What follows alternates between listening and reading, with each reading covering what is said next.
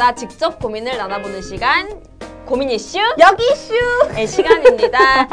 사연 보내지 주신 분들이 어, 지역과 외국에 사시는 분들이 많아가지고요. 어. 오늘은 메일로 받은 사연을 중심으로 선생님의 분석을 들어보는 걸로 하겠습니다. 아쉽네요. 하지만 다음 주에는 직접 사연자분을 모시고 좀 이야기할 수 있었으면 좋겠어요. 네. 그러니까 여러분 사연을 많이 보내주세요. 네, 그렇습니다. 그러면 사연을 먼저 우리 지라프가 읽는 읽어보겠습니다. 네, 아 또 읽으려고 하니까 가래가 또 끓네요. 뭘 예쁘게 가다 놓고. 안녕하세요, 나미 여러분들. 나미를 듣고 힘을 얻어가는 사람입니다. 고민이 있어서 사연을 보내요. 사실 이 사연을 쓰기 위해 노트북을 켜는 것까지도 의지가 없어서 한 3일을 생각만 하다가 사연을 씁니다. 저는 30살이고 무직입니다. 그런데 일을 하고 싶지가 않습니다. 이 사회에서 직업을 가지고 돈을 번다는 것을 하고 싶지가 않아요. 치열하게 살고 싶지도 않고 그냥 학교 다니듯이 직장을 다니고 싶어서 공무원을 원했으나 시험에서 떨어지고 목표도 의지도 없이 살고 있어요. 얼마 전에는 갑자기 이렇게 구질구질하게 살다가 죽지 않을까 싶어서 겁이 났어요. 요즘 저의 일과는 새벽 2시나 3시에 잠이 들어서 10시쯤 일어나서 누워서 계속 스마트폰만 봅니다. 각종 커뮤니티에서 들어가, 커- 커뮤니티에 들어가서 온갖 이슈와 반응을 살피고 팟캐스트를 듣고 폰으로 하는 게임을 하거나 합니다. 밥은 3시쯤 점심을 먹고요. 날이 어두워지면 9시쯤 언니가 퇴근하고 같이 저녁을 먹고 같이 TV를 보다가 불을 끄고 폰을 보다가 늦게 잡니다. 너무 무기력해서 자살을 생각도 못하고 있어요. 그렇게 하루하루를 보내고 잠들 때는 눈물을 흘려요. 슬픈 영화를 봐도 드라마를 봐도 책을 봐도 운 적이 거의 없는데 그때는 진짜 자기 전에 울어야 잠이 왔어요. 고시원에 누워서 우는 소리가 들릴까봐 소리를 죽여가면서 울었어요. 때로는 죽는다는 게 내일 눈을 안 떴으면 좋겠다. 이런 거지 목을 매라 목, 목을 매달아야겠다 이런 게 아니었어요. 그냥 자연 소멸했으면 좋겠다. 아무도 모르게 죽고 싶다 이런 거요. 어느 날은 제가 죽으면 제 장례식에 올 사람들을 꼽으면서 잠들기도 했습니다. 얼마 전에 언니랑 이야기를 하는데 제가 제 3자 입장에서만 세상을 보는데 그게 무슨 소용이 있는지 지지고 볶고 살더라도 내 인생이 없다고 이야기하는데 진짜 크게 마음에 와닿았어요. 인터넷으로만 세상을 보는데 정작 저는 방 안에 갇혀 지내고 있어요. 봄이 오는 게 싫어요. 어렸을 때도 초등학교 방학 때도 일주일 동안 밖을 안 나가기도 했어요. 그래서 방학 기간처럼 덥거나 추우면 진짜 우울해집니다. 무기력증도 더 심해져요.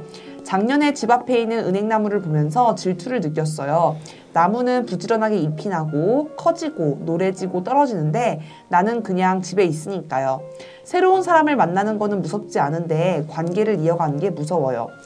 근데 무슨 이야기를 더 써야 하나요? 막상 쓰려니까 뭘 써야 하는지 모르겠네요. 생각나는 대로 막 쓰내려 갔는데 소재, 소개가 된다면 지라프님이 힘드시겠어요.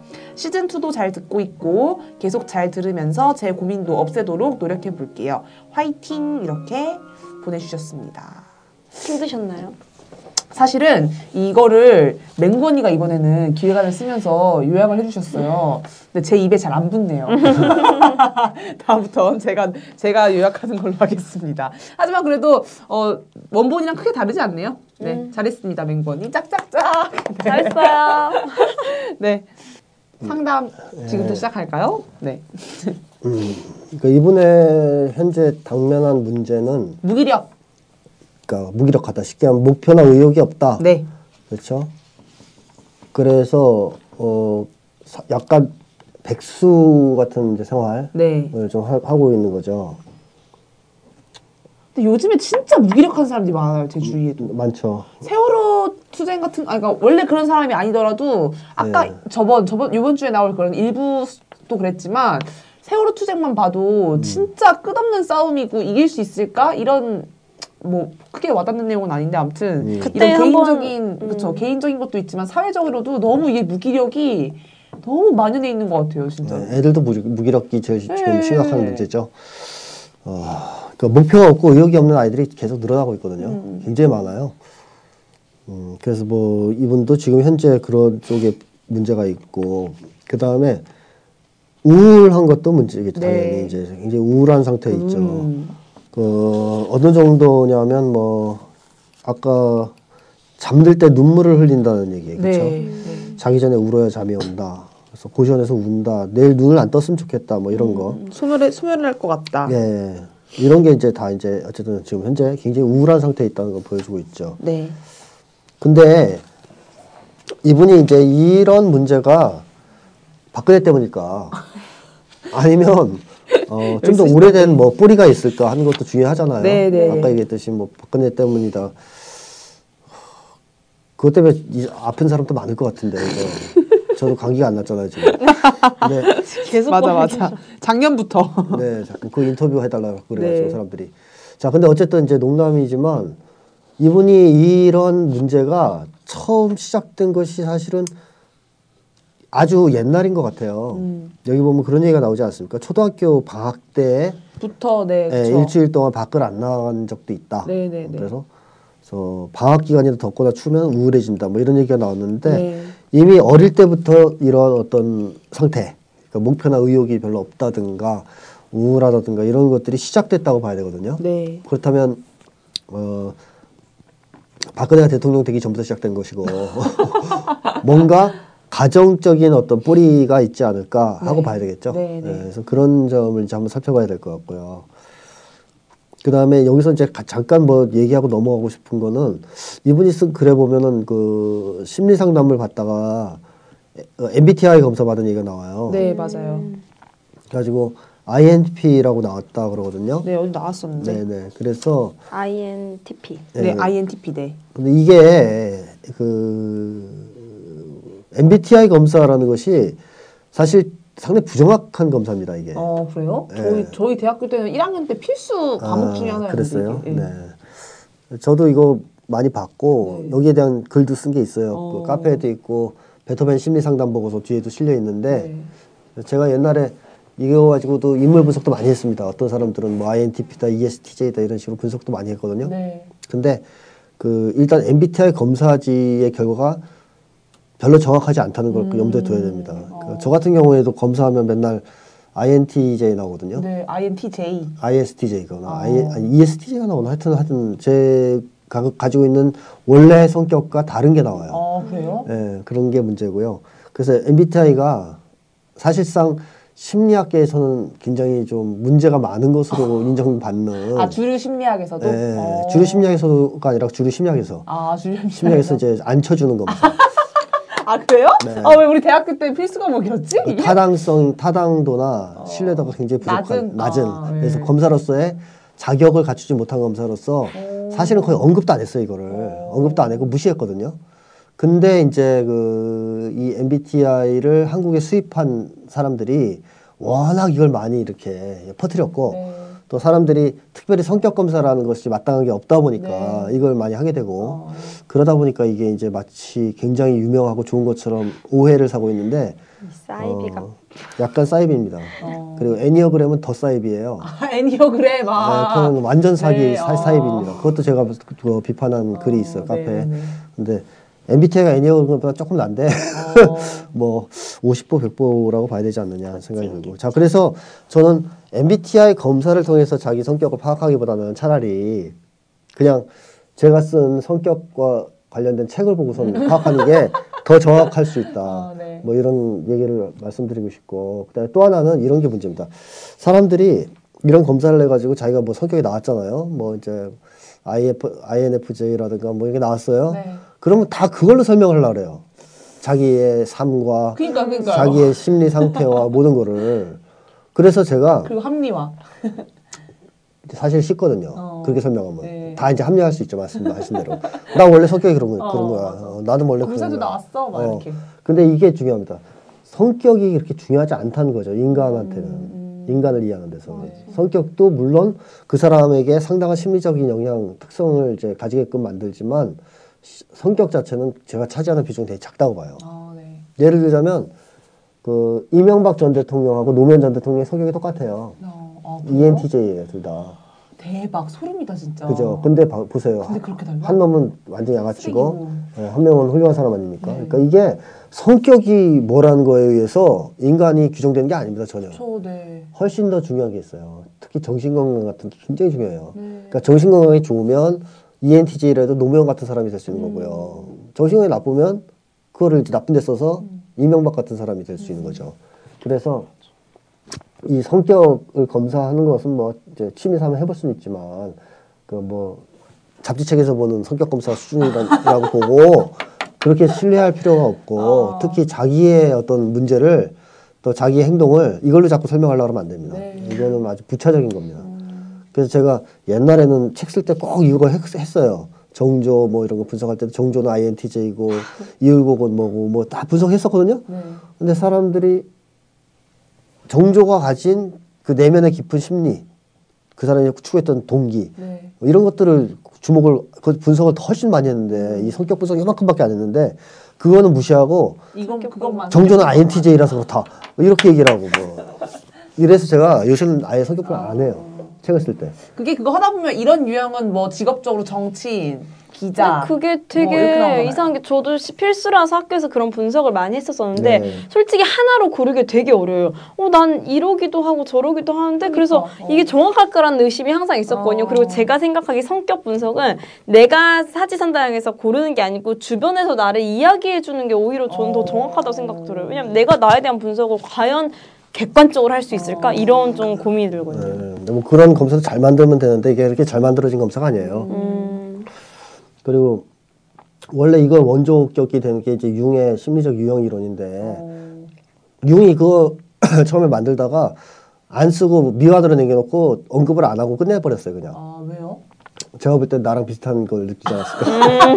해도 쓸모 없다. 하니까 다, 다 그걸로 설명하려고 사람들이 그러니까 이제 짜증나는 거죠. 이- 더 중요한 게 있는데 어. 뭐융 자체가 이상한 사람이긴 하지만 어쨌든 이 성격에 대해서 너무 집착하는 것은 좋지 않다. 옛날에 어떤 사람은 다 자기 성격 갖고 설명하더라고요. 뭐 이제 그런 경우가 있는데 그거보다는 정신 건강 문제가 훨씬 중요합니다. 그래서 이분도 뭐뭐 이런 검사를 받았겠지만 INTP인지 아닌지도 알 수 없는 것이고요. 그 네. 검사가 정확하지 않기 때문에 설사 그렇다고 하더라도 그것이 이분을 설명해 줄 수는 거의 없어요. 음. 자 그렇게 이 문제는 잠깐 언급하고 넘어가고 궁금하신 분들은 저 카페에 오셔가지고 MBTI를 검색하면 나올 겁니다 아마 어. 한번 읽어보시면 될 것 같고 읽어봐야겠다. 네. 자 이분이 일단 지금 가지고 있는 중심 문제, 그러니까 목표나 의욕이 없다 네. 이런 거를 이제 따져 보면 그 시즌 1을 쭉 하셨던 지라프님 아시겠죠? 아. 이, 이, 이런 경우에는 뭐가 문제인지. 기본 무기력은 어, 현실이 행복하지 않는 거죠. 네. 아니, 선생님 아닌가 선생님. 아니 아닌 게 아니고 너무 어이없는 대답을 하니까 당연한 건데 내가 너무 진지하게 얘기를 하니까 자 무기력은 어 부모와의 관계가 좋지 않죠. 모르겠어요 선생님. 네. 그렇게 해주세요. 목표의식이 없는 거죠. 아 목표가 없구나 언니 무기력인데. 음. 자 네, 어쨌든.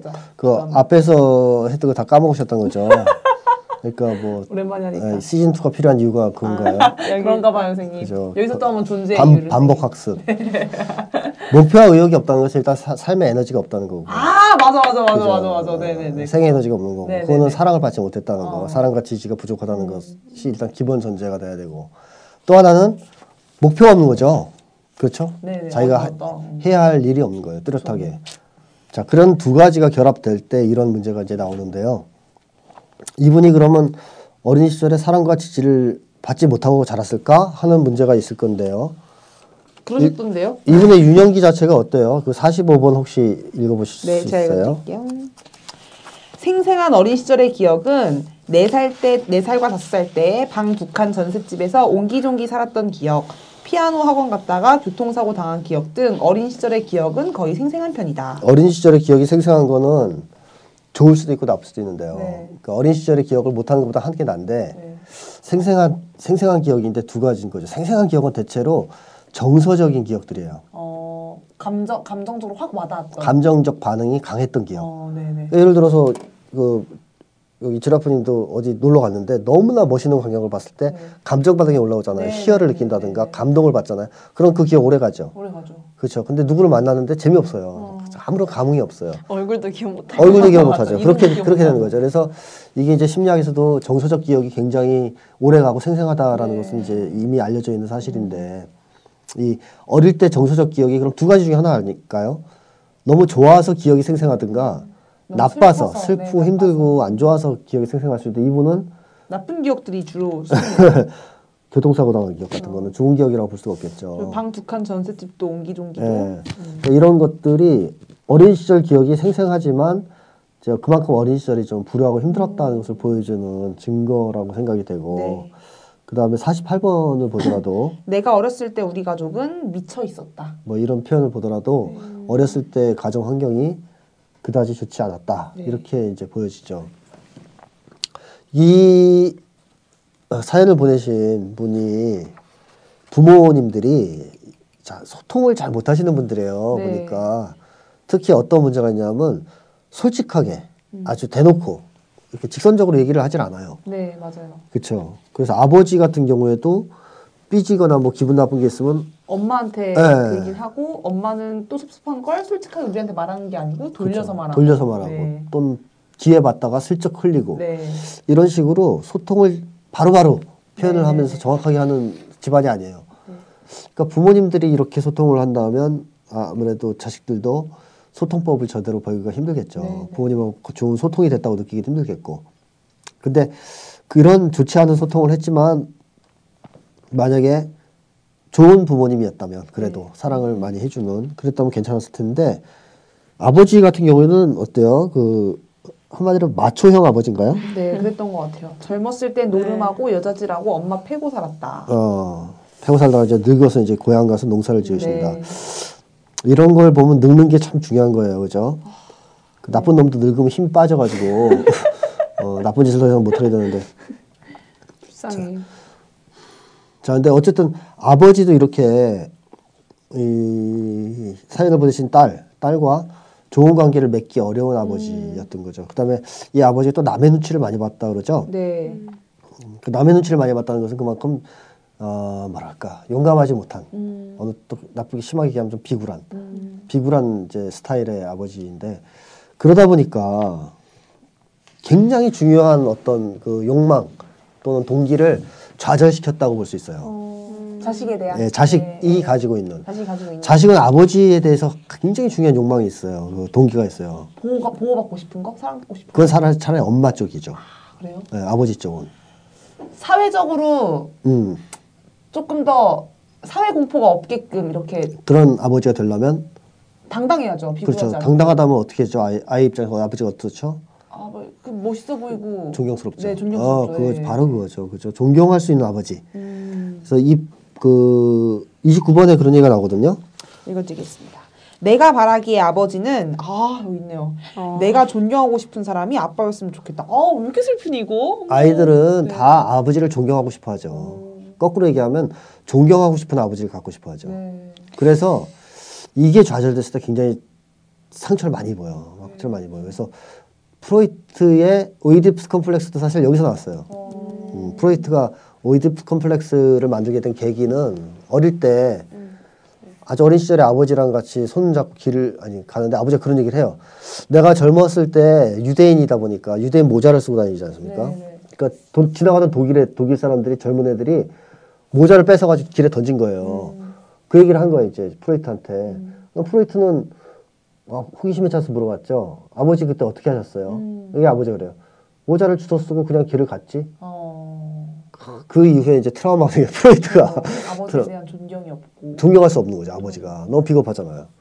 그래서 프로이트가 한니발 숭배에 빠집니다. 어. 음, 한니발을 숭배하고 막 그 꿈을 꾸고 막 그래요. 어, 이걸 프로이트는 이제 부모 대체 욕망이라 그랬어요. 네. 어, 좋은 내가 존경할 수 없는 부모를 존경할 수 있는 부모로 대체하고픈 욕망. 그리고 이제 때 김태형 선생님을 제 아빠로 대신했죠. 어, 후기 후로 프로이트 학번 이걸 이제 가족 로망스라 그래서 어. 가족 중에 일부를 훌륭한 사람으로 대체하고 싶은 욕망이다 이렇게 음. 표현하기도 했는데 어쨌든 이것이 굉장히 의미하는 바는 아이들한테 중요하다는 거죠. 어. 아버지를 존경할 수 있는 것, 즉 존경할 수 있는 아버지를 가지느냐 못 가지느냐. 네. 그래서 오바마도 어릴 때 아버지가 없었잖아요. 네. 그래가지고 친구들한테 그렇게 막 그 거짓말하고 그랬대요. 아버지가 왕이다 사실은. 음, 아프리카 아, 쪽에서, 왕이다. 네. 그리고 지- 자기도 왕이라고 믿었다는 거예요. 어. 전형적인 이건 아버지 대체 욕망이죠. 음. 그러니까 이런 식으로 아버지 존경할 수 없는 아버지를 가지고 있는 자식들은 아버지 존경할 수 있는 아버지를 만나고 싶은 욕망이 있어요. 어. 좀 슬프죠. 그게 있는 사람들은 어떻겠습니까? 굉장히 힘이 있겠죠. 어, 힘이 있고 자신감이 있고 자부심도 있고 용감하고 씩씩하고 그렇죠. 그러니까 남들은 가질 수 없는 큰 무기를 벌써 하나 쥔 거랑 똑같아요. 존경할 수 있는 아버지가 있다는 거는. 그래서 사실 정조가 그렇게 용감했던 거거든요. 사도세자가 아주 훌륭한 사람이었기 때문에 어, 아버지가 훌륭하면 자식이 그렇게 그지같이 되는 경우는 없습니다. 음, 자, 근데 이분은 안타깝게도 이 아버지를 당연히 존경하지 못했죠. 존경할 수 없는 남의 눈치나 보고 마초 같은 아버지라서 존경할 수 없었던 이러다 보니까 이분이 지금도 존경하는 사람이 없다라고 어, 대답을 네, 했어요. 맞아요. 존경하는 사람이 없다. 이- 이제 이어지는 거죠. 사실은 존경할 수 있는 아버지를 가졌던 사람이 나중에 존경하는 인물도 갖게 돼요. 음. 어렸을 때부터 존경할 수 아버지를 존경할 수 없었던 사람은 사람들에 대한 불신감, 음. 그 다음에 이제 그 일간 혐오, 어, 이렇게 그래서 여기 있어요, 진짜로. 심한 편이에요. 여기 보면은 나의 야망은 지구에서 인간을 다 없애버리는 거. 이게 너무 깜짝 놀랐어요. 약간 농담적으로 썼겠지만 아, 그 그쵸. 무의식적인 그런 게 어떤 드러나는 게 좀 있는 거죠. 저는 없애지 말아주세요. 그 다음에 이제 어머니 쪽도 조금 그래요. 어머니 네. 쪽도 약간 독선적인 어머니라 그럴까요? 애증의 관계, 네네 그렇게 표현을 했어요. 그죠? 희생하는 어머니. 어머니, 그렇죠? 희생하는 어머니라는 것은 네. 진짜 희생해서 어머니들을 그렇게 보는 경우도 있지만 본인은 희생자 코스프레를 했기 때문에 아, 서양자 코스프레. 예, 그래서 이제 자식들 입장에선 희생했다라고 그쵸, 자꾸 네네네. 느끼게 하는 경우가 훨씬 더 어, 많은 것 네. 같아요. 사실 자식들이요, 어머니가 너무 희생해서 불쌍하다고 느끼는 것도 안 좋아요. 음, 음, 안 좋아요. 그것도. 그렇게 느끼게 했다는 것도. 또 어떤- 네, 그렇죠. 어머니가 부채를 일하면서 꿍충댔다는 거거든요. 맞아. 내가 니 이렇게 뼈 빠지게 벌어서 어, 그래, 힘들다. 막 이러면서, 아유, 내가 니들 때문에 버틴다. 이런 제 소리를 계속 했다는 거거든요. 어, 뭐, 그, 그 희생자 코스프레인데요. 예, 애들한테 안 좋아요. 네. 건강한 어머니들은 안 그래요. 힘든 일 하면서도 꿋꿋하게 잘해요. 음. 밝게. 그럼 애들이 어머니가 희생양이다 이런 생각 잘안 하거든요. 근데 의외로 희생자 콤플렉스, 코- 아, 희생자 코스프레, 컨셉을 희생자로 잡는 어머니들이 꽤 있다는 거죠. 어, 네. 자, 그러다 보니까 이분도 사실 어머니가 뭐 희생 안 하는 어머니가 어디 있겠어요. 그리고 뭐 시- 그렇게 따지면 아버지도 다 희생자고 희생자 아닌 사람이 어디 있습니까? 다 희생자죠. 근데 이 어머니가 좀 화를 잘 내는 편이었는 것 같아요. 음. 화를. 맞아요. 예, 그래서 이런 얘기도 하셨거든요. 내가 바라는 나의 여인상은 독립적이고 온화한 사람이다. 어, 맞아요. 이런 얘기가 나온 것은 이 어머니가 화를 잘 내고 음. 짜증을 잘 내는 것과 관련이 있지 않을까 하는 네. 생각이 좀 들고 그 다음에 언니를 또 상당히 심하게 편애를 하셨죠. 네, 맞아요, 그래서 맞아요. 편애에 대해서는 지난 방송인가요? 한번 다뤘기 때문에 하여튼 나쁘다는 것만 말씀을 드리고 네. 그 다음에 이 엄마가 또 자기 의사를 기어이 관철시키는 사람. 음. 그 뭐랄까 자기? 어, 자기 멋대로 하는 어. 어, 결, 결국 자기 뜻대로 뭔가를 해내는 사람인데요. 여기 보면은 항상 참으면서 산다고 말하지만 이 부분 맞죠? 네 어. 맞아요 맞아요. 한번 읽어보시겠어요? 항상 참으면서 산다고 말하지만 본인의 말대로 하지 않으면 엄청 티내고 싫어하고 술을 왕창 먹고 들어와서 해악질을 한다. 음. 그게 진짜 미치겠다. 네. 자기의 요구를 관철하기 위해서 쓰는 다양한 방법들이 있잖아요. 그래서 제일 건전한 방법은 그거죠. 설득하, 설득하는 거죠. 어, 설보고 네, 설득하는 네, 거예요. 네. 좀 합리적으로 이렇게 나 이거 갖고 싶고 이거 원하니까 좀 들어줄래? 이렇게 설득하는 게 제일 좋아요. 네. 그리고 그런 욕망이 좀 다른 사람들하고 충돌하면 양보할 줄도 알아야 되겠죠, 네. 당연히. 근데 또 그렇게 설복의 방식을 잘 안 쓴다는 거죠. 문제는 사람들이. 그래서 이렇게 폐악질을 부리는. 네? 어, 오랜만에 어, 듣는다. 아니면 행패를 부리는. 네. 어, 자기 마음대로 안 되면 쉽게 하면 땡깡 부리는 거랑 똑같은데요. 떼쓰는 거죠. 네, 네. 떼쓰는 거잖아요, 어릴 때. 그거랑 똑같은 짓을 하는 건데요.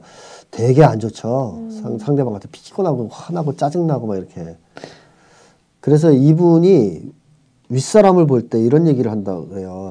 3번 보면 우리 윗사람들은 존나 짜증난다.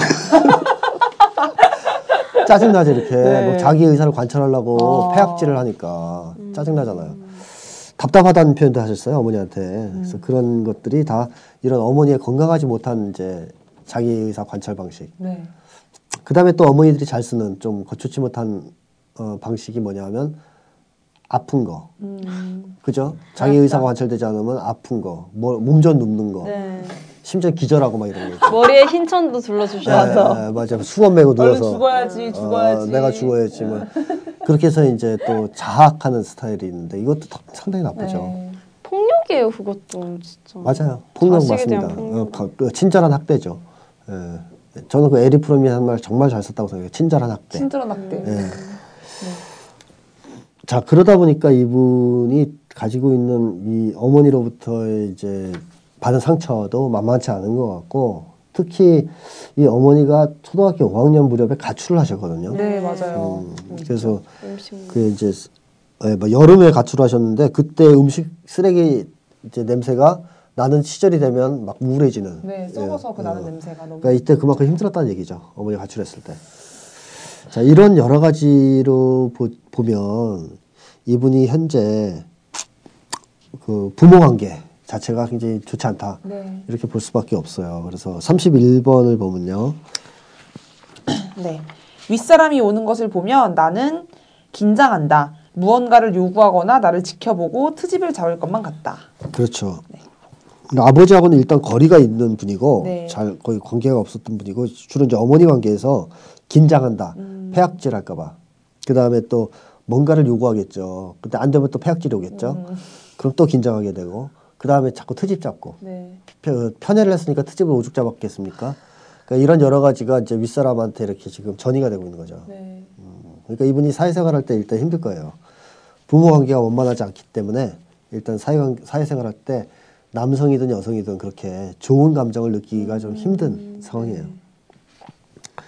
자, 이분이 이제 그 어린 시절이 좋지 않았다는 것을 아주 극명하게 보여주는 하나의 사례가 첫 기억에 대한 질문으로 질문에 대답을 이렇게 하셨거든요. 첫 기억은 네 살 때 가족이 다 같은 방에서 자는데 내가 오줌을 싸서 팬티를 갈아입고 다시 잤다.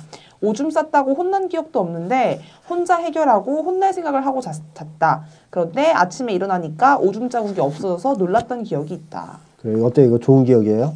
근데 이거 전 보면서 되게 아 그래도 엄마 아빠가 모르게 이렇게 갈아 해결해 줬구나 이렇게 생각했는데 아닌가요? 어, 오줌이 다 말라서 없어진 거 아닌가요? 아 그런 거예요? 자, 어쨌든 핵심은 이게 그게 아니고요. 네. 오줌 자국이 어떻게 되나 핵망. 예, 첫 기억이 핵심이 즐거웠던 기억이 아니잖아요. 아. 좋았던 기억이 아니잖아요. 아, 나쁜 그게 기억이잖아 핵심이군요. 이게. 왜 나쁜 기억이냐? 일단 오줌을 쌌다라는 것은 굉장히 수치스러운 일이거든요. 네, 네, 부끄러운 네, 일이고. 네. 그래서 수치감과 부끄러움을 느낄 수 있는 이제 사건이고 첫 기억을 기억하는 게 그런 사건이라는 거고. 네. 그 다음에 이제 이거죠. 혼자 해결했다는 거죠. 네. 이거를. 아, 네, 네, 네. 사실 네 살에 네 살인데요. 네 살 때 오줌 싸면 애들이 어떻게 해요? 울죠. 울고 네, 엄마를 어떡했어. 깨우든 어. 해서 처리해달라 그러지 않아요? 네. 네살 때 혼자 처리해야 됐단 말이에요. 이거 자체가 벌써 어릴 때 어떤 상황이었는지를 보여주는 거죠. 전혀 의존하지 못했네요. 그렇죠. 부모가 도와줄 거란 신뢰가 없는 거죠. 음. 내가 이런 상황일 때 부모님이 도와줄 거란 신뢰가 없고 오히려 뭘 생각했냐면 혼, 혼자 혼날 생각. 혼날 생각. 혼날 예. 생각. 어 이거 잘못하면 혼난다. 혼나는 것 자체가 일단 이때부터 무서웠던 거고 네. 그러다 보니까 어떻게 해요? 결국 엄마가 화도 잘 내지, 음. 뭐 짜증도 잘 부리지, 폐악질도 잘하지 이러니까 또 아버지도 맞춰지 이러니까 음.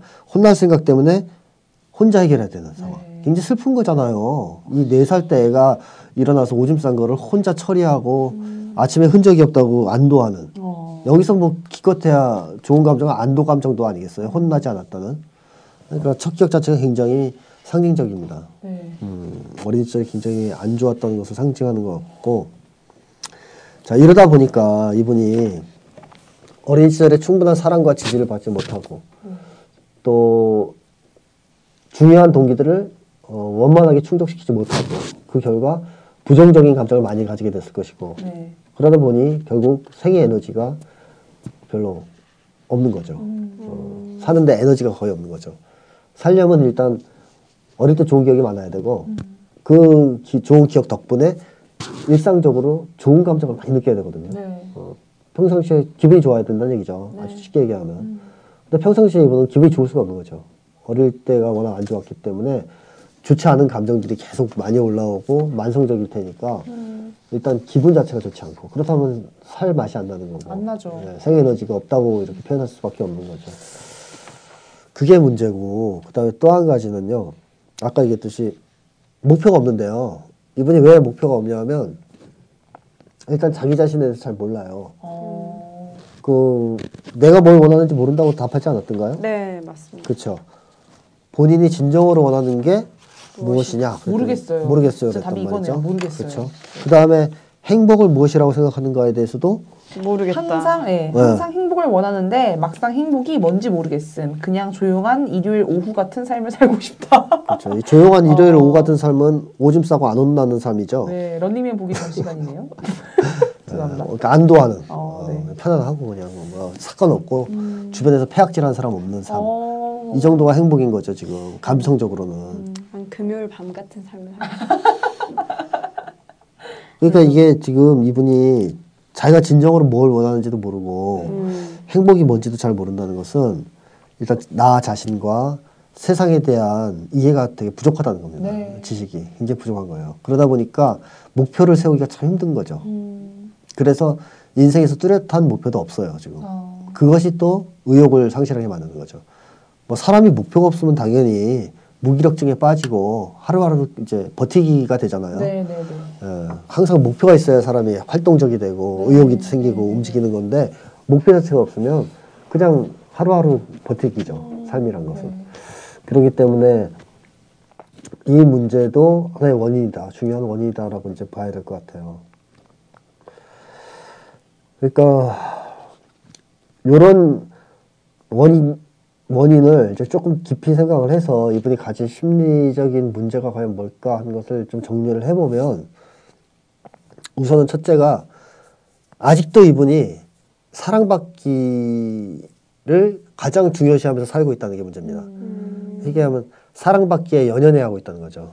근데 가장 중요한 거 아닌가요, 정말? 근데 선생님 말하는 거는 어렸을 때 끝냈어야 되는 거니까 이제 받기를 소원하지 마라 이렇게. 포, 포기해야 된다는 포기해야 얘기죠. 된다. 왜냐하면 그걸 줄 수가 없으니까 어. 그런 사랑을 아무도 그러니까 사랑받기는 어릴 때 받았어야 되는 건데 어, 못 받았어요. 그러니까. 너무 슬프고 고통스러운 일이지만 음. 포기해야 돼요. 어른이 되면 어른 돼서까지 여기 집착하면 인생이 슬퍼. 인생이 망가져요. 슬퍼요. 그래서 연애에 좀 기댈 수 있지 않아요? 왜 연애. 어, 연애도 우리가 실패하죠. 사랑받기를 위주로 연애를 하니까. 아, 사랑을 주기보다 네, 주- 주지 못하고 받을. 자꾸 받으려 그러니까. 음. 그래서 결국 대인 관계에서 실패하게 돼요. 그러니까 이 동기가 어릴 때 실현됐다면 이분이 이런 짓을 안 하고 있겠죠. 훨씬 건강한 동기를 갖고 있겠죠. 근데 지금 이게 좌절이 됐기 때문에 어릴 때 사랑받기가 음. 지금까지도 계속 여기에 지금 목을 메고 있다. 이렇게 보여지거든요. 선생님 저- 지- 질문은 갑자기 생각난 건데 네. 어렸을 때 사랑을 많이 못 받으면 못 받을수록 어른이 돼서 사랑받는 걸 포기하는 게 힘든가요? 그렇죠. 어, 충족이 안 되고 충족이 안 됐으니까 한이 맺혀서 포기하기 힘든 거죠. 계속해서 더 포기하기 힘든 건가요? 네, 그래서 조금이라도 받았으면 좀 포기하기가 빠른데 좀 낫고. 어, 그래서 힘들어요. 그거를 사실 하는, 하는 것이. 알, 알아도, 네. 통찰이 와서 알아도, 충분하게 그거에 대해서 애도하고, 감정 해소가 안 되면, 어, 놓지를 못해요, 잘. 그런가 봐. 내가 요즘 그런가 봐. 그러니까 그것도 오히려 형제 있는 아이들이 친구 관계에 덜 집착하는 것도 좀 그런 부분이 있는 것 같아요. 외동보다. 형제 있는 애들은 오히려 왜냐면 자기 절대적인 내 음. 친구가 딱 있으니까 어. 형제라는. 그러니까 부모가 아니더라도, 네. 다른 대상한테 사랑을 받았으면 좀 더 이걸 버리기가 쉽죠. 네. 어, 그런 경험이 있으면. 근데 이, 이 요즘 같은 핵가족 시대에는 부모가 사랑을 안 주면 애들은 받을 수가 없어요. 옛날 같은 대가족 시대에는 부모가 안 주면 할머니, 할아버지 할머니가 줄 수도 있고 네. 이모가 줄 수도. 있고 그죠? 누가 줄 수도 있는데 이웃 아저씨가 줄 수도 있는데 요즘 같은 핵가족 시대 이웃과 단절돼 사는 시대에는 부모가 사랑을 안 주면 애는 사랑을 못 받아요. 그러니까 이제 나이 먹어서도 사랑받기를 포기하지 못하죠. 근데 사실 이 욕망은 실현 불가능한 욕망이잖아요. 어른이 돼서는 그렇게 해줄 수 있는 사람은 없어요. 그러니까 이- 일방적으로 사랑을 줄 수 있는 관계랑은 있을 수가 없거든요.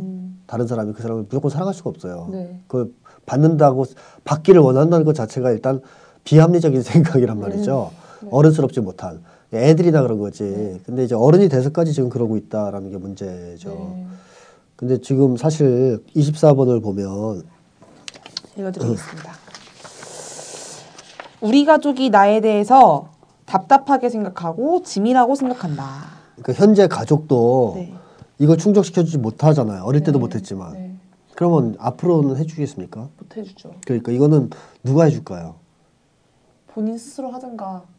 안 돼. 아. 사회 사회. 사회도 못해요. 사회도 누가 일방적으로 다 이렇게 애, 아이 아니 아이처럼 어. 뭐 아이가 바라는 식의 그런 사랑을 누가 어떻게 줄 그쵸, 수가 그쵸, 있어요? 사회가. 포기해야 되는 거군요. 포기가 그러니까 성숙한 동기를 갖게끔 어. 이건 포기해야 돼요. 너무 이게 힘들어서 이게 치료의 거의 90%예요. 이걸 포기하면 어떻게 하면 포기가 되는데요? 음, 뭐 기본적인 도식을 얘기하면 애도가 충분해야 되는 거죠. 아, 스- 자기에 대한 어, 애도. 동정, 애도. 어, 슬퍼하는 거. 나의 어린 시절을 애도하는 거죠. 너무너무 안 됐구나. 음. 내가 힘들게 살았구나. 사랑도 못 받고. 불쌍하다. 음. 안 됐다. 이런 거에 대해서 너 충분히 슬퍼하고 또 꺼내놓고 다루고 뭐 이러면서 충분히 그 감정이 해소가 됐을 때 이제 나중에 포기할 수 있는 거죠. 그래 이제 그만할게. 뭐 이렇게 되는 거죠. 애도가 깊어지면 우울감으로 빠질 위험성은 없나요? 제대로 되면 우울감으로 안 빠져요. 애도가 안 돼서 빠지지. 어. 애도를 제대로 하는 방법. 내가 자꾸 하고 싶나 봐. 예를 들어 세월호 얘기를 들어보면 음. 가족들이 애도를 못하는 이유가 뭘까요 지금? 없으니까 해결이 안 되니까. 진상 규명이 네, 안안 되니까. 이유를 몰라서 애도를 못하는 거죠. 그러니까 이분들이 진상을 원하잖아요. 아, 이유를 이것도 알고. 어때요? 이유를 모르면 애도를 못해요. 그래서 치유가? 치유가 안 된단 말이에요. 음. 그래서 이 이유를 알아야 된다는 거죠. 내가 왜 이렇게 지금 어린 시절에 이 동기를 버리지 못하고 애도를 못하고 있지? 음. 그러니까 어린 시절이 어땠는지를 검토하지 않고서는 이건 해결을 못 하잖아요. 그걸 검토하면서 그 시절에 대해서 충분히 애도해야 됩니다. 그래야 이제 진상을 다 알고 나아줄 수가 있는 거죠. 자, 그래서 이분이 이제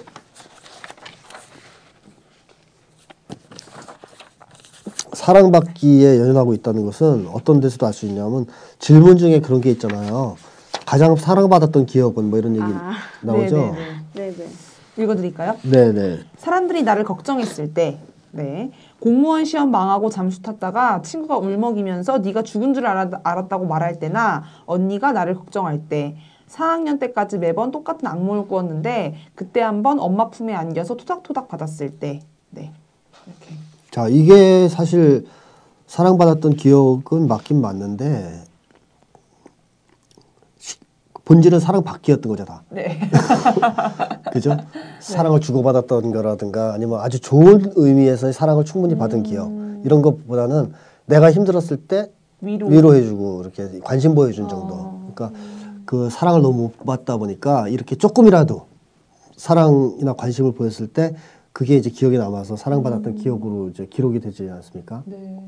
그러니까 이것만 봐더라도 사랑받기에 굉장히 이제 이분이 아직도 집착하고 있다 하는 것을 알 수 있고 이 4학년 때까지 똑같은 악몽을 꿨는데 그 내용이 똑같잖아요. 네. 그 엄마 품에 안겨서 이렇게 토닥토닥 하는 건데 음. 이게 4학년 때 꿀 꿈은 아니잖아요, 사실. 네.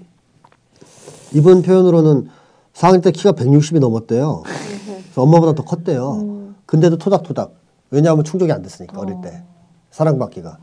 그러니까 이때도 지금 계속 그 꿈을 꿨던 거죠, 사랑받기. 근데 이 꿈을 이제 더 이상 안 꾼다 하더라도 그게 완전히 그 욕망이 사라진 건 아니고 계속 남아서 지금 이분의 삶을 좀 흔들고 있는 중이라고 봐야 돼요. 사랑을 받기, 아, 포기해야 되는데, 네. 네, 좀 그리고 제가 아까 에어컨이 너무 세가지고 목이 잠기고 코가 잠기고 막 이러더니 지금 목소리가 이상해지고 있죠. 네, 괜찮습니다, 선생님. 참을만 해요. 네, 참을만 하다니. 농담입니다. 들을만 합니다. 네, 뭐 양해를 좀 부탁드리고 네, 화이팅! 그다음에 이분이 또 지금 문제가 뭐냐면 살아온 방식 자체가 네. 눈치 보기 네, 맞아요, 맞아요. 돼요. 눈치 장점에도 썼어요. 눈치가 빠름. 아. 장점에. 네, 눈치가 빠름. 네. 눈치 보기 인생을 살았다 이렇게 말할 수도 있거든요. 그래서 직장 들어가서도 뭐 알아서 일하는 음, 어, 똘똘하게. 근데 대체로는 그렇게 했지만 또 그만뒀어요. 그쵸, 네. 그죠? 다 그만뒀어요 직장을. 자 이분이 눈치를 보면서 살아왔다는 것은 7번에도 정확하게 나오거든요. 내가 어렸을 때는 답답했다. 감정 표현이나 호불호 따위 없이 모든 사람에게 맞춰주고 웃어줬다. 집안 사정도 답답하고 표정도 무표정하고. 그러니까 쉽게 얘기하면 맞춰주면서 살았다는 거죠. 네. 그리고 웃으면서. 의뢰 입장. 예, 그래서 이분이 자기 장점이 뭐야 뭐야 웃기기 잘한다. 눈치가 빠름, 남들을 웃기고 싶음. 어. 낙관적. 이렇게 또 그러니까 써주네요. 어- 어릴 때 살아왔던 방식이 자기 장점이에요, 그죠? 네, 네. 어, 눈치가 빠르고 남들을 웃기고 싶다는 거.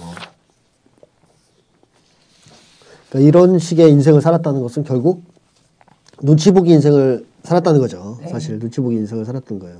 어릴 때부터 시작된 거죠. 이게 네. 그리고 아주 어릴 때부터 계속 다른 사람의 눈치를 보며 사는 거예요. 자 그러면 이제 이런 걸 생각해 볼 수 있어요. 이분이 한 번 어떤 기업, 그러니까 소위 사회적 기업이라는 데 취업을 했다가 네, 맞아요. 실망하고 그만뒀죠. 네. 그 다음에 또 노동부에서 뭐 진행하는 취업 패키지. 네, 취업 패키지에 참가해서 취업 캠프도 했죠? 어 여기서도 사실 되게 좋은 평가를 받았고 네, 네, 잘했잖아요. 네, 네, 네. 근데 그냥 그만뒀죠 이것도. 네, 네, 네.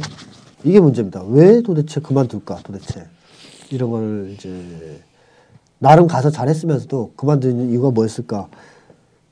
이거를 이제 한번 살펴볼 필요가 있어요, 사실. 근데 여기서는 뭐 하나 보이는 건 상담 선생님이 너무 부담스럽고 친절하게 막 신경 써주니까 부담스러워서 했다고 하는데 예. 이건 아니겠죠? 상담 선생님이 정말로 그렇게 친절하게 했으면 네. 좋은 사람이고 친절하게 해줬다면 네. 이분이 왜 그걸 싫어했냐면 그런 걸 받아본 적이 없어서 그래요. 그러니까 어색하니까 그 예, 순간이, 어색해서 어. 예, 이상하다고 느낀 거 자꾸 네. 그러니까 사랑을 못 받아본 사람은 받으면 막상 당황한단 말이죠. 어. 그래서 건강한 사랑을 받았다면 그걸 이상하게 생각했던 거죠. 네네. 어. 그리고 주변 평가도 너무 좋으니까 그거 자체도 괜히 예, 부담스럽고. 칭찬받은 적이 네. 없는데 그렇게 되는 거죠. 와, 너무 불안해지는. 거죠. 네. 그래서 그랬을 수 있고 아니면 가짜라서 그럴 수도 있는데 어. 이건 모르는 거죠. 네. 근데 진짜일 가능성도 있어요. 네. 뭐 잘해줬는데 이분이 그랬을 수도 있다고요. 그래서 이분이 언니가 이제 이런 얘기를 했다 그러잖아요. 그 제, 제 3자의 입장? 네. 네, 그거 언니가 읽어주실래요? 언니랑 얼마 전에 이야기를 하는데 내가 제 3자의 입장에서만 세상을 보는데 그게 무슨 소용이 있는지 지지고 볶고 살더라도 내 인생이 없다고 이야기하는데 진짜 크게 마음에 와닿았어요. 네 인생이 없다는 것은 뭐예요? 남한테 맞춰주지 말고. 눈치 보면서 어, 살았다는 거죠. 어. 항상 남한테 맞추면 살았다는 거죠. 자기 인생을 살지 않고 어릴 때부터 이렇게 살아왔다는 거죠. 네. 이게 좀 굳어져 있는 상태, 이 패턴이. 네. 자, 그래서 현재 이분이 이제 이 눈치 보기 인생 이런 거 살고 있다 보니까 네. 오히려 아까 자기를 모른다 그랬잖아요. 음, 그것도 이게 원인이 돼요. 어, 계속 눈치를 보면서 산다는 것은 남들한테 이렇게 맞춰주면서 산다는 거고 네. 본인이 없었고. 예, 뭔가 가면을 쓰고 산다는 거거든요. 네, 네. 이제 남들한테 그러니까 남들이 보기 좋아하는 가면, 네. 남들이 원하는 가면을 쓰고 살았다는 얘기잖아요. 음, 네. 그러다 보면은 자기를 모르게 되죠. 어, 네. 내가 어떤 사람인지.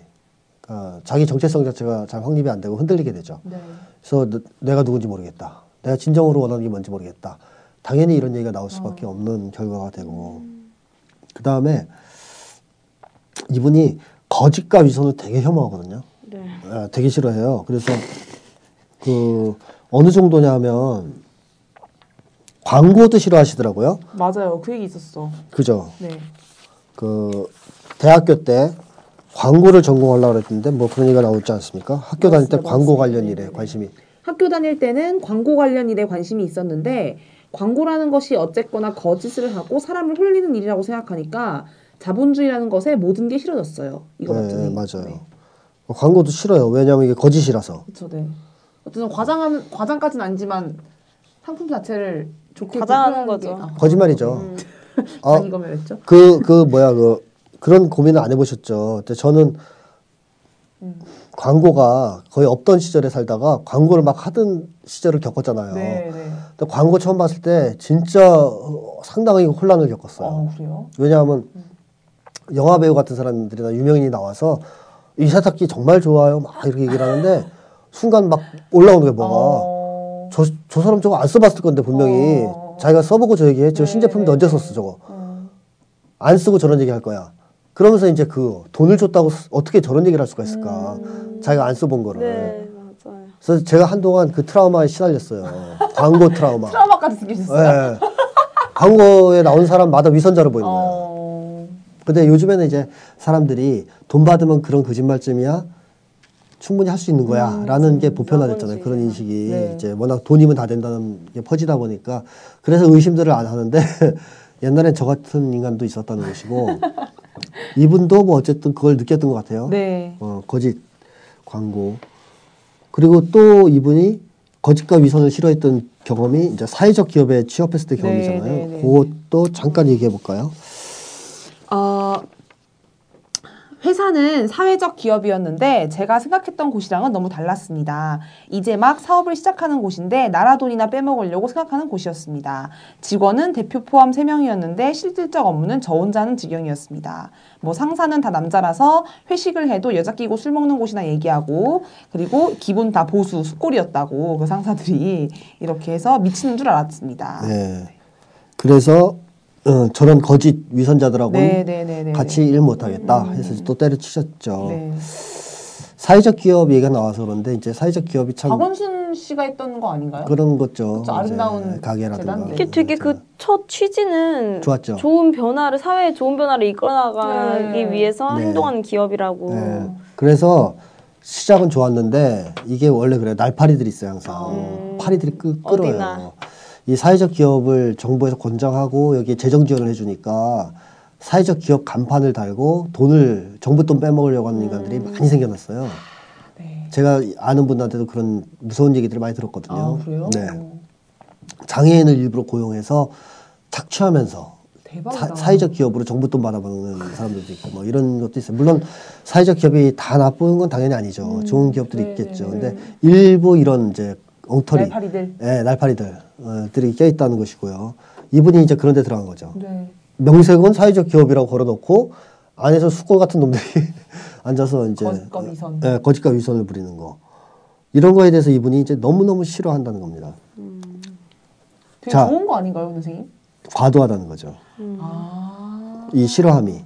계속 이렇게 예시를 얘기해 주신 이유가 있었구나. 네. 네. 과도하다는 그래서 거죠. 어- 어떤 정도 그래도 같이 공존할 수는 있는데 그냥 아니, 공존하든 아니 싸우든 건가요? 아, 싸우든. 어, 싸우든 아니면 그 안에서 그냥 사회도 그렇게 가식이 넘치는 네, 곳이잖아요. 네, 네, 네. 이제 그럼에도 불구하고 그 안에서 버텨내는 것도 있거든요, 사람들이. 사회 전체를 자기랑 단절을 시켜버리니까. 그럼 이제 나와버리잖아요. 이분은 도망치잖아요. 회사를 그만둬요. 버티는 힘이 없는 건가요? 그럼 그 사이 안에서? 없는 것도 있고 증오가 너무 센 것도 있죠. 그 못 보는.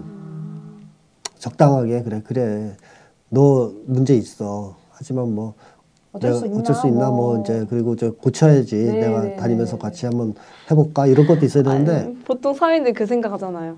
그래 이 나쁜 놈들아 내가 네 밑에서 네 돈이나 쭉쭉 어, 이런 생각하면 어, 그럴- 그럴 수도 있어요, 어. 어. 직장인 또. 어, 아니 제 얘기는 아니에요. 뭐 그러니까 그렇게 생각할 수도 어. 있고 하여튼 들어갔는데 모든 사람들이 좋은 건 아니란 말이에요. 네. 이상한 놈들 많아요. 근데 그렇다고 해서 다 이렇게 나오거나 뭐 이러진 않는다는 거죠. 또 이제 과도하게 반응을 보이지도 않고 네. 내가 광고 일을 하겠다 그러면 이럴 수도 있거든요. 어, 그럼 나는 그런 거짓 광고가 아닌 좋은 광고를 한번 만들어 볼까? 음, 이런 생각을 할 수도 있거든요. 네. 그러니까 저도 학문을 할 때 거짓 학문을 하는 사람 많이 봤어요. 네. 주변에서. 그러면 다 그런 놈들이 많으니까 그만두겠다가 아니라 난, 제, 걸난 제대로 된 네, 걸 네, 한번 뭐 해봐야지. 뭐 이렇게 할 수도 있거든요. 근데 이분은 그렇게보다는 이제 아 싫어 싫어 싫어 싫어 너무 싫어 그냥 나와버리네 네. 이렇게 하잖아요. 근데 이분이 왜 이렇게 거짓과 위선을 싫어할까요? 아버지 때문에 그런가? 아버지도 좀 그런 류의 인간이었던 건 맞아요. 맞는 것 같아요. 그죠? 약간 그런 걸 풍기는. 어머니도 또 네, 약간 좀 그런 스타일. 네. 너희들을 위해 산다 이러면서 자기 하고 싶은 대로 하는. 위선이네요. 예. 그러니까 이 부모에 대한 증오가 여기 들어가 있겠고요. 당연히 부모가 위선과 거짓을 부리는 거에 대한 증오가 들어가 있겠고 네. 또한 가지는 좀 자기 자신에 대한 증오도 있는 것 같아요. 어. 이분이 살아온 인생이 어떤 인생이냐면 바로 거짓과 위선의 인생 아닌가요? 남들 앞에서 다 맞춰주고. 맞춰주고. 네, 아. 가면 쓰고 살았던. 네. 네, 맞네요. 그러니까 무의식적으로는 자기 형. 자기 자신도 거짓과 혐오, 그 위선을 부리는 인간이었다.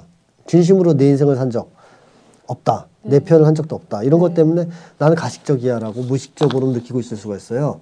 그러면 그런 혐오가 크면 그런 사람을 견딜 수가 없죠. 어, 그러네요. 자기 혐오에 기반한 증오가 가장 강력해요.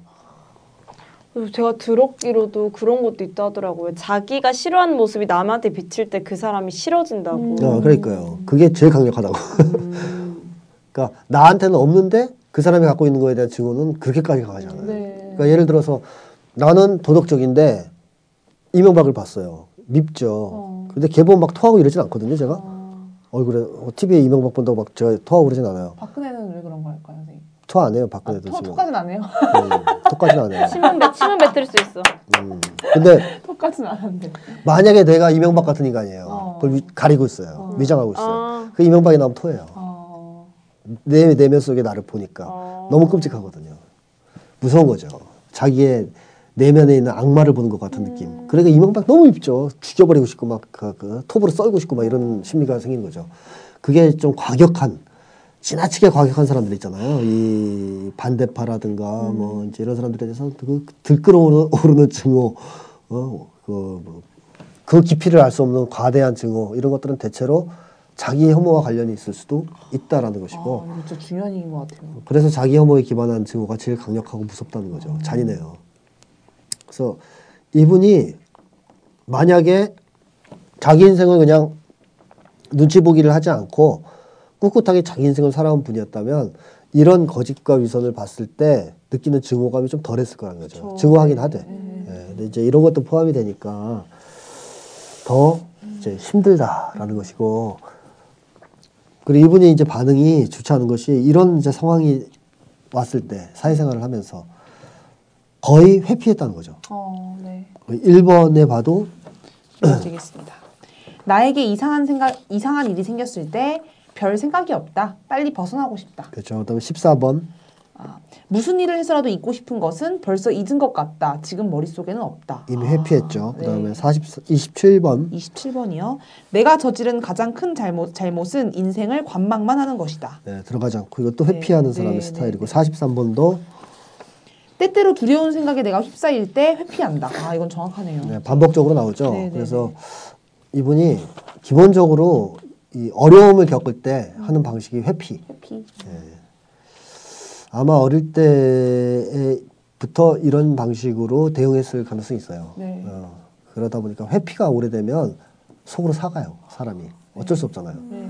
이 도망자 있죠. 도망자는 결국 심리적으로 붕괴합니다. 음, 제가 그런 얘기를 책에서 어떤 데 쓴 것 같은데 스팔타쿠스 아시죠? 네. 스팔타쿠스가 검투사네요. 네. 싸움 잘하거든요. 네. 그럼 스팔타쿠스가 그 당시에 그 검투사들하고 같이 봉기를 일으켰잖아요. 처음에. 네.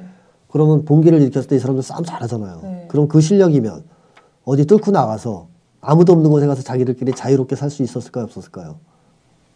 있었죠. 있었죠. 네. 있었죠. 네. 근데 과연 스팔타쿠스가 그렇게 동료들을 데리고 검투사의 왕국을 세웠어요. 조그만 깊은 산 속에 들어가서. 음. 그러면 어떻게 될까? 정신적으로. 그냥 자기네들끼리 망하겠죠. 피폐해서. 정신이 붕괴돼요. 음. 전투력도 상실될 거. 전투력도 상실하고 붕괴돼요. 정신적으로. 왜 그래요? 도망자 아닙니까? 그쵸. 네네네. 나와 똑같은 처지에 있는 그 수많은 사람들을 놔두고 내가 혼자 도망쳐서 여기서 나 혼자 음. 여기 숨어 살고 있다. 그리고 또 하나 이 왕국은 언제 무너질지 몰라요. 그쵸. 굉장히 불안하고 위태로운 음. 거죠. 그러니까 도망자의 심리는 점점 갈수록 피폐해져요. 즉, 이 잘못된 것에 맞서 싸워서 이걸 바꾸려고 하지 않고 거기서 도망쳤다는 사실 때문에 자기 혐오, 자기 패배, 어, 자괴감, 무력감 뭐 이런 거에 휩싸이기 시작하고 그것이 심해지면 자기 혐오로 빠지고 그래서 도망자의 인생이 결국 좋지가 않거든요. 네. 그래서 저는 도망은 권하지 않습니다. 옛날에 어떤 미국 영화를 봤는데 이게 그지 같은 삼류 영화입니다. 그, 그 뻔한 거 있잖아요. 그 도둑놈들 나와서 한탕 털라고 막 이렇게 서로 음, 수닥질하는 거. 근데 주인공이 감옥에서 지금 바로 나왔어요. 근데 옛 동료들이 한탕 털자고 또 꼬시는 거예요. 음, 큰판 하나 있다. 와서 같이 하자. 얘가 자꾸 안 하려 그래요. 근데 명대사가 나와 여기서. 어? 나는 이제 안 하고서 멀리 가서 어떻게 그냥 그냥 살겠다. 네. 그랬더니 친구 도망은 자유가 아니야. 딱 이러는 거예요 거기서. 그래서 제가 너무 황당했어요. 이런 그지 같은 영화 에 이런 좋은 대사가. 도망은 자유, 도망은 자유가, 자유가 아니라는. 거죠. 네, 어. 스팔타쿠스가 도망을 쳤다면 그는 자유인이 아닌 거예요. 음, 그는 도망자지. 영원한 도망자. 그러네요. 영원한 도망자예요. 자연이 되려면 싸워야 됩니다. 그래서 스팔타쿠스는 검투사들과 같이 봉기를 일으켰던 것이고 그 봉기가 로마를 흔든 거죠. 아, 참 그걸 미국에서 또 이상하게 만들었더라고요. 스팔타쿠스를. 도망은 자유가 아니야 괜찮다. 그 근데 진짜 그래서 회피하듯이 가는 여행도 행복하지가 안- 안 않다고 거죠. 하잖아요. 네. 맞아 회피성 유학을 진짜 하지 말라고 음, 하거든요. 그러니까. 요새 막 회피의 끝은 결국 파멸이다. 정신적 파멸이에요. 정신적 파멸이다. 어, 도망이에요. 잠깐 회피했다가 에너지를 회복해서 와서 싸워야 돼요. 어, 그러려고 갔다 에너지 충전을 위해서 잠깐 갔다 오는 거 말고 자꾸 도망쳐서 밀려나기 시작하면 사람이 피폐해져요. 저 아까 새정치 보세요. 하- 조금 거세 되는데 계속 거세 돼가지고 이제 생식을 못 하잖아요. 4시. 4시가 됐잖아요. 아, 나 이벤트 왜 이렇게 좋아? 한 번, 새정치 내시 연합으로 바꿔. 한 번 그렇게 도망치기 시작하면 딴 길이 없어요. 네. 영원히 도망치는 수밖에. 도망칠 곳도 없겠죠, 이때. 그러니까 어. 자기 안으로 빠지는 어, 거죠. 도망치는데 습성화돼가지고 이제 끝없이 도망치는 거예요. 그래서 끝이 없어요. 그 타락은. 네. 그래서 아 이게 좀 너무 심한 얘기가 나왔는데 갑자기 이분 얘기를 하다가 새정치하고는 전혀 상관없고. 네, 죄송해요. 네, 네. 죄송합니다. 네, 이분의 경우에는 어쨌든 어릴 때 이런 도전할 수 있는 상황이 아니었겠죠. 음. 그러다 보니까 자꾸 이렇게 회피하고 회피하고 회피하고 이런 게 했는데 그게 시간이 이제 오래돼서 나이가 이제 한 30 정도 되니까 자기한테 너무 많은 어. 정신적 피폐함을 준 거죠. 어, 이 이제 온 거죠. 그래서 이제부터의 인생이라도 어쨌든 좀 바뀌긴 해야 된다는 것이 제 생각이고 과제를 이렇게 정리를 좀 해보면 우선은 사랑받기를 포기하는 것이 필요하겠죠. 근데 이제 여기서 쉽게 얘기하지만 아주 어려운 일이에요. 이거 해내는 게. 맞아요. 진짜 맞아요. 음. 그래서 이분이 어른이니까 네. 어른다운 건강한 동기를 건강한 인생 목표를 이제 세워야 됩니다.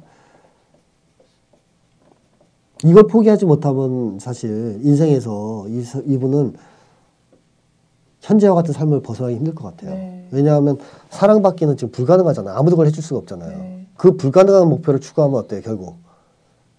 안 되죠. 끝없는 좌절만 올 거 아닙니까? 그죠? 네, 네. 끝없는 좌절 속에서 항상 우울하고, 음. 항상 화가 나고, 아, 그러네요. 예, 그래서 이 목표를 붙잡고 있는 한 건강한 삶은 이제 힘들다. 그래서 이제 나이가 있으니까 좀 자기 치유에 대한 노력을 해서 애도하고. 어, 충분히 예도하고 포기하고 건강한 목표를 좀 잡아 나가야 되지 않겠느냐 하는 생각이 들고 그러기 위해서는 건강한 목표를 잡기 위해서는 자기 치유와 더불어서 나와 세상에 대한 이해, 어. 지식이 좀 필요하겠죠. 세계관.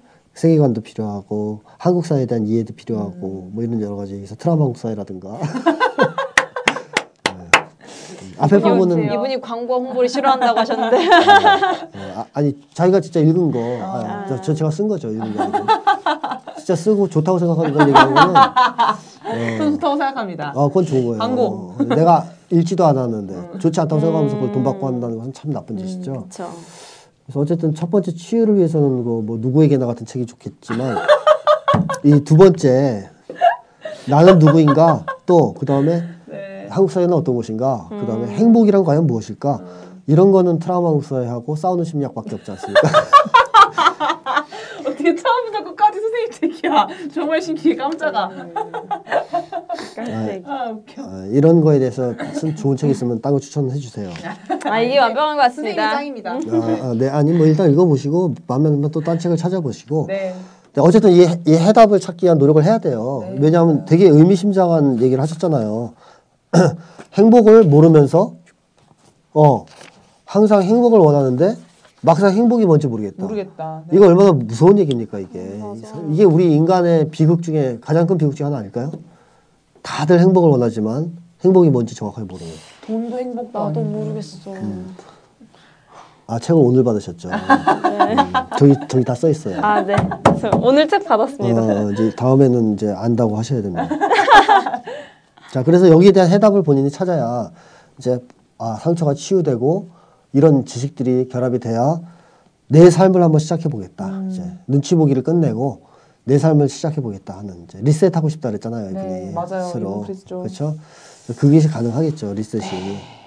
리셋은 그냥 되는 건 아닙니다. 이런 노력이 있어야 되는 거죠.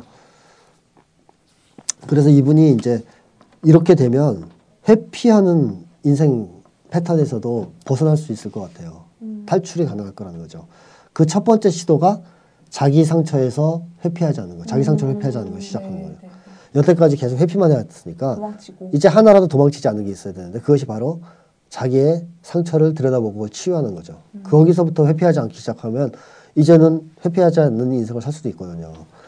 그렇게 되면 이제 사람들이 거짓과 위선이 있을 때 회피하고 도망치는 게 아니고 맞서 싸우. 맞서 싸울 수 있겠죠. 그런 이분한테 그런 잠재력은 제가 볼 땐 있다고 생각돼요. 음. 기본 좀 새누리당과 박근혜를 싫어하면 그런 용기는 좀 있지, 않- 있는 거 아닐까요? 뭐 꼭 그런 건 아닌데요. 또 되게 네, 뭐 말하시는 게 투쟁적. 예, 새누리당을 좋아하시진 않으니까 다행히. 근데 제가 그 잠재력은 본인도 이렇게 썼는데요. 두 경험이 나도 모르는 나를 본 것 같아서 좋았다라고 했는데 그게 뭐냐면 사회적 기업에 취업했을 때 정말 일을 잘했다는 거죠. 네네네. 어, 자기가 봐도 음. 스- 스스로 남들이 또 평가해 주지만 내가 봐도 또요 취업 패키지 노동부 취업 패키지 갔을 때도 어 내가 내가 이런 사람이었어 어. 엄청 밝고 똘똘하게 할 수 있었던 거죠. 네네네. 근데 이게 이분이 왜 그만뒀냐면 이게 다 눈치 보기라고 생각해서 그만둔 건데요. 음. 그러니까 내가 이런 행동을 한 것도 결국 위선 아니야? 어. 다른 사람들한테 맞추려고 그랬던 거 아니야? 라고 생각되니까 이게 싫어서 나왔던 거 아닙니까? 음. 근데 이제 그게 눈치 보기를 그만두고 자기 인생을 살기 시작하면 이 잠재, 잠재력이 있다는 얘기거든요. 음. 그러니까 이런 능력이 살아나겠죠. 살아나서 뭐 사회생활을 할 때든 대인관계를 맺을 때든 이런 좋은 면들이 나올 거예요. 네. 그러면 나를 발견하게 되고 어, 나도 장점이 있는 사람이구나 이렇게 새삼 자기를 긍정하게 되고 이런 과정이 필요할 것 같아요. 그리고 건강한 대인관계를 경험할 필요가 있고요. 지금 네. 어, 뭐 그러기 위해서는 현재 집에 많이 계신데 집에만 많이 있으면 안 되겠죠. 집에만 많이 있으면 안 되고 사람들과의 접촉이 좀 있으면 좋고 그리고 뭐 모임 같은 거 좋은 데 있으면 나가서 그런 것도 해보면 좋겠고 네. 그래서 자기가 존경할 수 있는 사람들이 좀 생겨나야 됩니다. 현실에서. 그래야 이제 인생에서도 지탱점이 생기는 거죠. 네.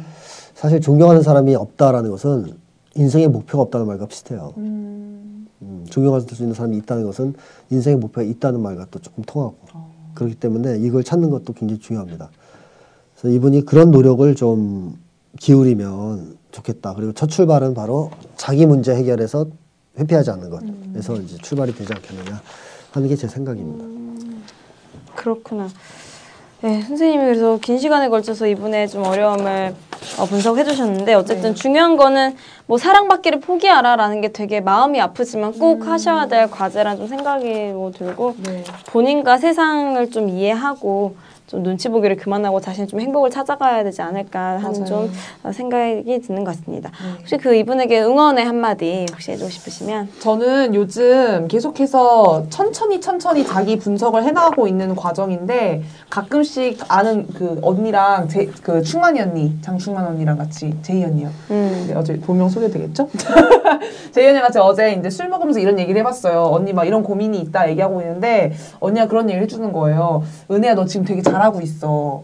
너만 모르는 거 수도 있는데 너 지금 되게 잘하고 있고 조금씩 조금씩 성장해 나가는 거라고. 어떻게 보면 저- 너의 자기 분석이 어떻게 보면 너의 자기 비하로 빠진, 빠지는 것 같아서 걱정인데 너 지금 너무 잘하고 있는 거니까 천천히 조급하게 생각하지 말라고 얘기하는데 그 말이 너무 와닿는 거예요. 나만 모르는 걸 수도 있겠구나 이런 거를. 그래서 이렇게 조금씩 조금씩 해나가는 것조차 성장이라고 생각을 하시고 어 한 걸음 한 걸음씩 천천히 너무 조급해하지 말고 다 비슷한 말이네요. 하셨으면 조금씩 조금씩 하셨으면 좋겠습니다. 네, 응원의 한마디. 네. 알겠습니다. 정말 좀 응원하고 또 시간이 되시면 직접 한번 또 나와셔가지고 저희 정모를 곧 꾸릴 예정이니까요. 언제가 될지 모르겠지만 서로의 상처에 대해 보다듬어 줄 수 있는 자리로 저희가 초대할 수 있도록 하겠습니다. 네. 어, 네 사연을 보내주십시오, 여러분. 뭐 가뭄에 뭐죠? 콩나듯이 사문연이 오고 있다고 하는데요. 사연은요, cchungnami 골뱅이 gmail.com 메일로 보내주시거나 페이스북, 네이버 카페, 나를 미치게 하는 것들에서 보내셔도 됩니다. 네. 아, 그래요. 오늘은 근데 사연자가 직접 안 나오셔가지고, 노, 뭐, 노래를 어떻게 좀 신청, 신청곡이 좀 있나요? 저 신청곡 하겠습니다. 어떤 거 하시겠어요? 요즘 어, 벚꽃 엔딩이 봄이 한창 와가지고 벚꽃 엔딩이 유행이잖아요. 근데 벚꽃 엔딩을 따라잡을 이문세의 봄바람인가? 맞죠? 봄바람 노래 맞을걸요? 이문세 신곡이 있어요. 아, 어, 그래요? 이문세 씨가 아직도 노래를 해요? 네. 우와. 아, 봄바람 뭐 이런 노래가 있어요. 승우야 이 노래 있겠지? 아무튼 이, 이문세 봄바람 노래. 어, 없으면 만들어내야죠. 벚꽃 저희는 그래요. 네. 벚꽃 엔딩보다는 봄바람이죠. 네, 벚꽃 그쵸. 좀비 같아요. 그거 너무 나와요 노래. 맞아 맞아. 이문세 노래 너무 좋아서 요즘 꼭 듣고 싶습니다. 어, 그러면은 이문세의 벚, 아, 벚꽃 좀비래. 자, 이문세의 봄바람을 들으면서 5회 2부 방송을 마치겠습니다. 다음 주에 만나요. 제발! 저의 지람 노트도 있습니다. 빼먹지 말아주세요. 안녕.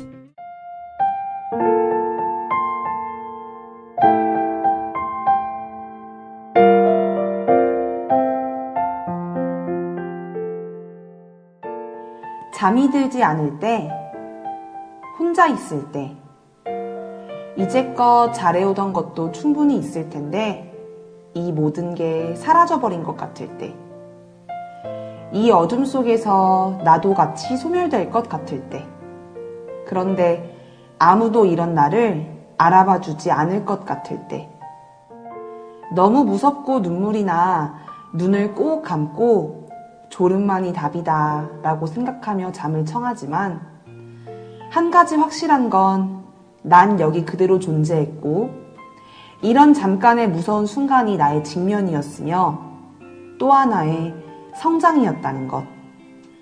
한 걸음 한 걸음 나아가고 있었다는 것. 사각사각 지랍 노트.